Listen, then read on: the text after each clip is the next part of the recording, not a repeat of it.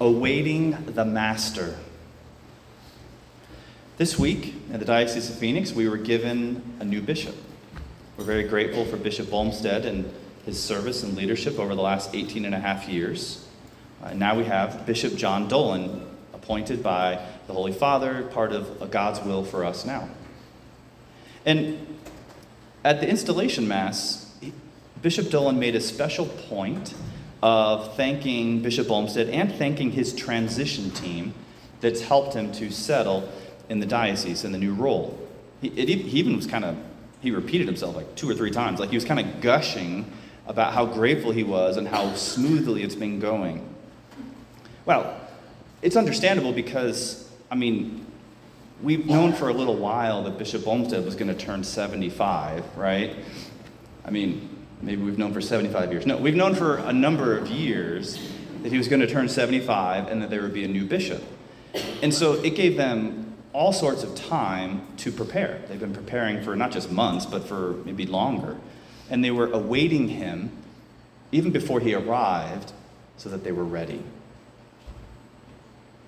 Jesus tells the disciples today to be vigilant and ready as they await the Master. And some things are plannable, like when somebody's going to turn 75, but other things are not plannable. I, I was gone for a couple weeks and I, I got home and I was with my uh, mother in Phoenix, and, and she said, Hey, I want to let you know uh, your cousin passed away on Monday, and the funeral was yesterday in Georgia. I was like, Oh, like, wow. Um, he was 65, and so it was early. He, he did have health problems, but it was just, it felt sudden to me. And it's caused me in the last few days just to think about how much time we spend on our projects, on doing work, on saving money, on going on vacations.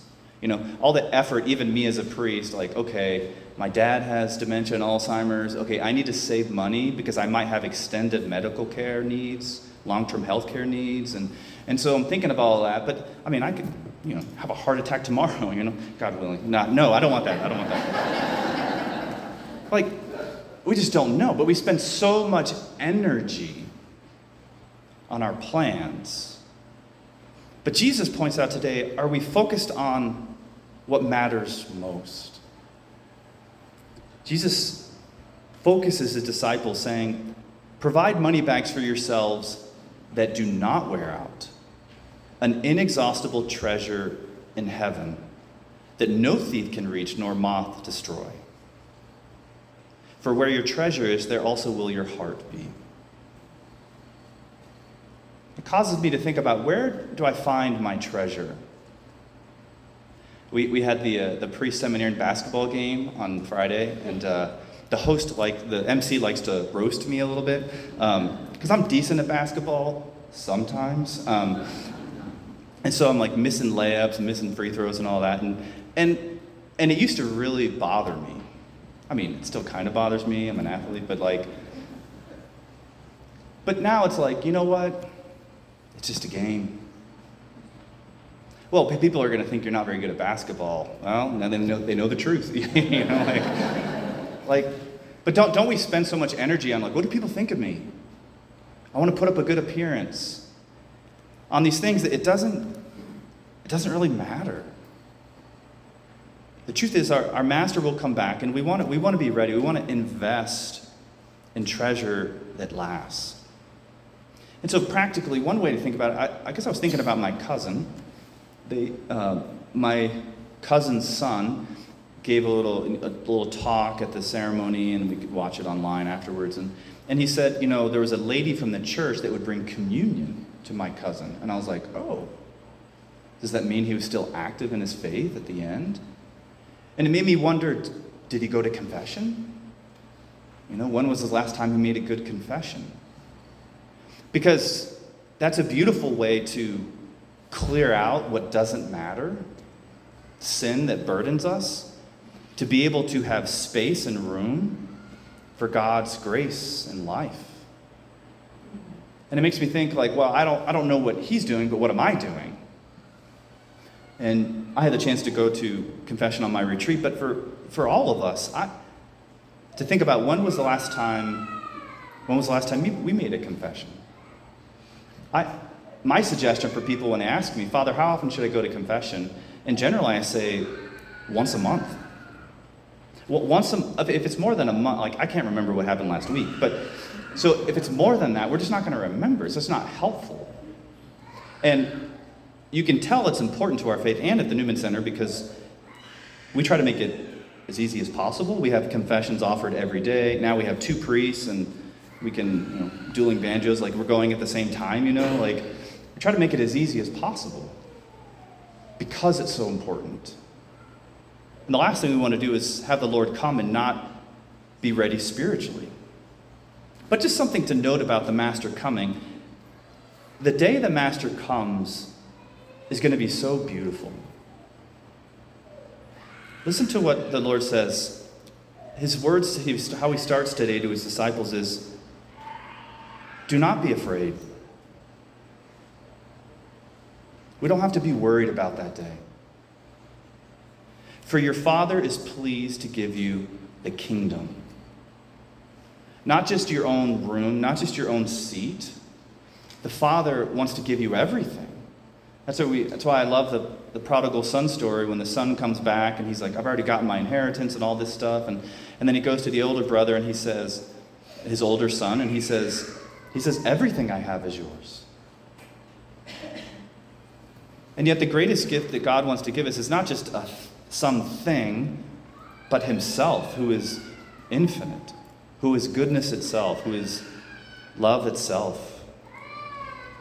That as Romans 8:32 says, He who did not spare his own son, but handed him over for us all, how will he not also give us everything else along with him?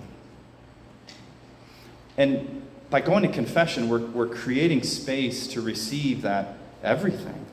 By actually even going to prayer each day. What happens in prayer? What happens when the Master comes? He will have them, his servants, recline at table, and he will proceed to wait on them. What does God want to do? He wants to minister to us. God, God doesn't need, for example, God doesn't need us to be here today you know, an hour from now, he's still going to be God, and whether we were here or not, he's still the same.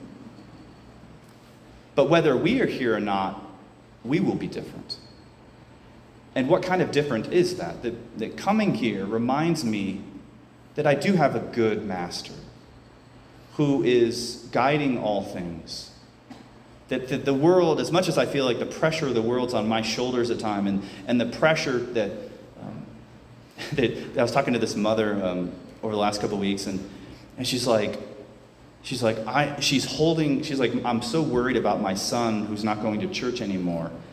And I'm like, it sounds like you have a pretty firm grip on that. And she said, two hands, you know? And it's like, do I trust that God loves my son even more than I do? That's what we receive when we go to prayer, is that God loves the people I love even more. And then I can, I can bring my burdens, my difficulties, everything to Him. And then I have a space to receive His peace, His love, His presence with me, that I, that I have space for Him. And every day we spend time in prayer, we, we can be reminded of that. That's why, while I was gone, I, I went on a personal retreat. I do it every year. Because what happens on retreat is we spend time with the Lord. But what is heaven? Heaven is eternity with the Lord. And it's like we don't, we don't have to wait till eternity to spend time with the Lord. That I can be with Him now. That I can make space for Him and His will now. Uh, on my retreat, one of the things that my retreat director had me read this book about the spirituality of St. Therese.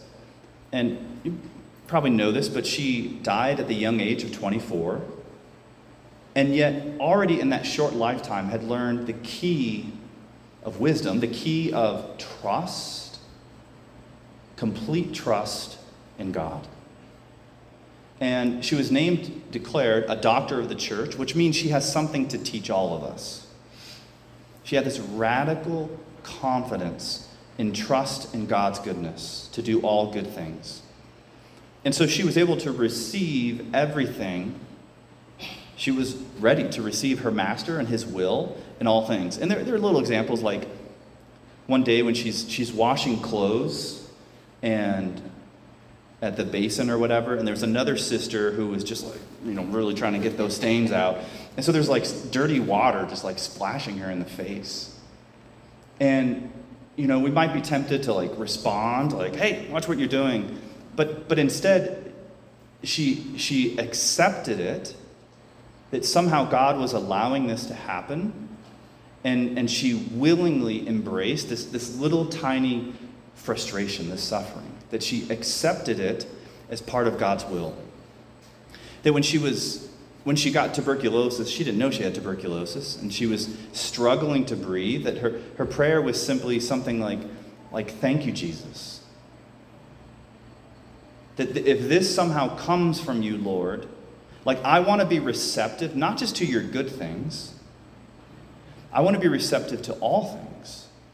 That's, that, that's what the faith of Abraham today, that we, we know the end of the story, but Abraham was willing to accept the death of his son, even though God had promised all these descendants through his son. So then Abraham's like, well, God is trustworthy.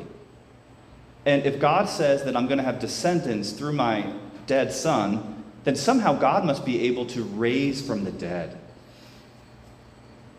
And I want to have that kind of faith that, Lord, I accept even death.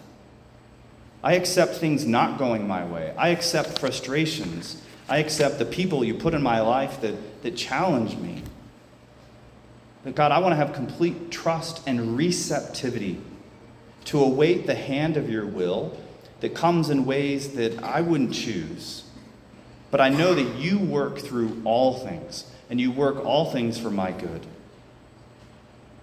And so, Lord, I, you who love me, you who are good, you who desire to serve me and seek my salvation, the Lord, give me the grace to be free of sin, to always be ready, awaiting your arrival one day when I die, but your arrival even today as you come to me in your holy will.